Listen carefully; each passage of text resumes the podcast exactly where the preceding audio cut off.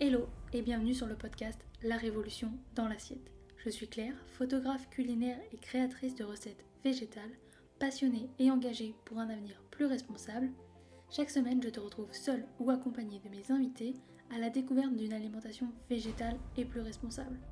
Ensemble, nous allons ouvrir les portes de l'univers végétal et partir l'explorer. Alors installe-toi bien et c'est parti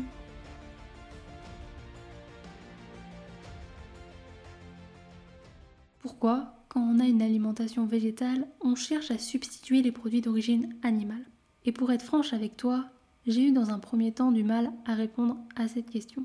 Alors j'ai pris le temps de me poser pour répondre à cette question. Comme ça, la prochaine fois qu'on me fait de la remarque, je saurai quoi répondre. C'est vrai que l'alimentation végétale de base, c'est le fait de ne pas manger de produits d'origine animale. Notre alimentation est donc constituée de végétaux.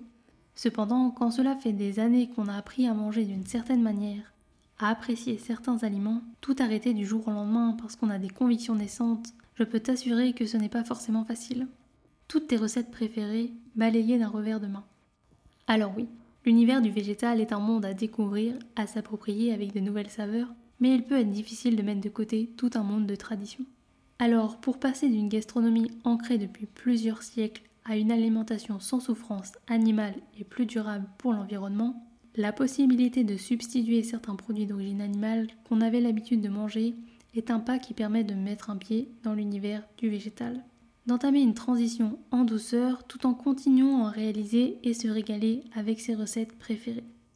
Pourquoi est-ce que quand on a décidé de faire bouger les choses par son assiette, on n'aurait pas le droit de continuer à manger les plats qu'on aime, qui nous procurent du plaisir parce qu'on a choisi de ne plus cautionner la souffrance animale ou le réchauffement climatique et ce n'est pas parce qu'on a décidé de changer notre alimentation que tout d'un coup on n'aime plus le goût de certains aliments.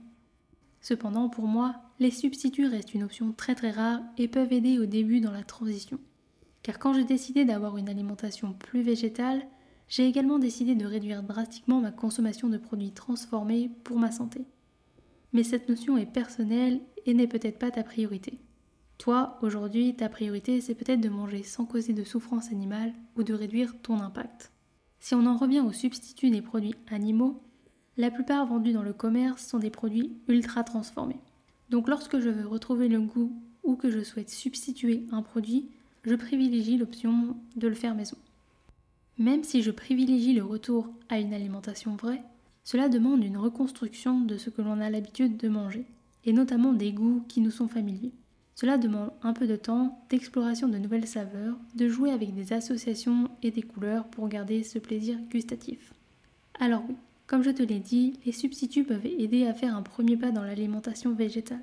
Puis, une fois que tu auras plongé dans l'univers du végétal, la décision de continuer à en manger, la fréquence, si c'est bien ou pas, te revient en fonction de tes convictions et de tes priorités. Et voilà, c'est déjà la fin.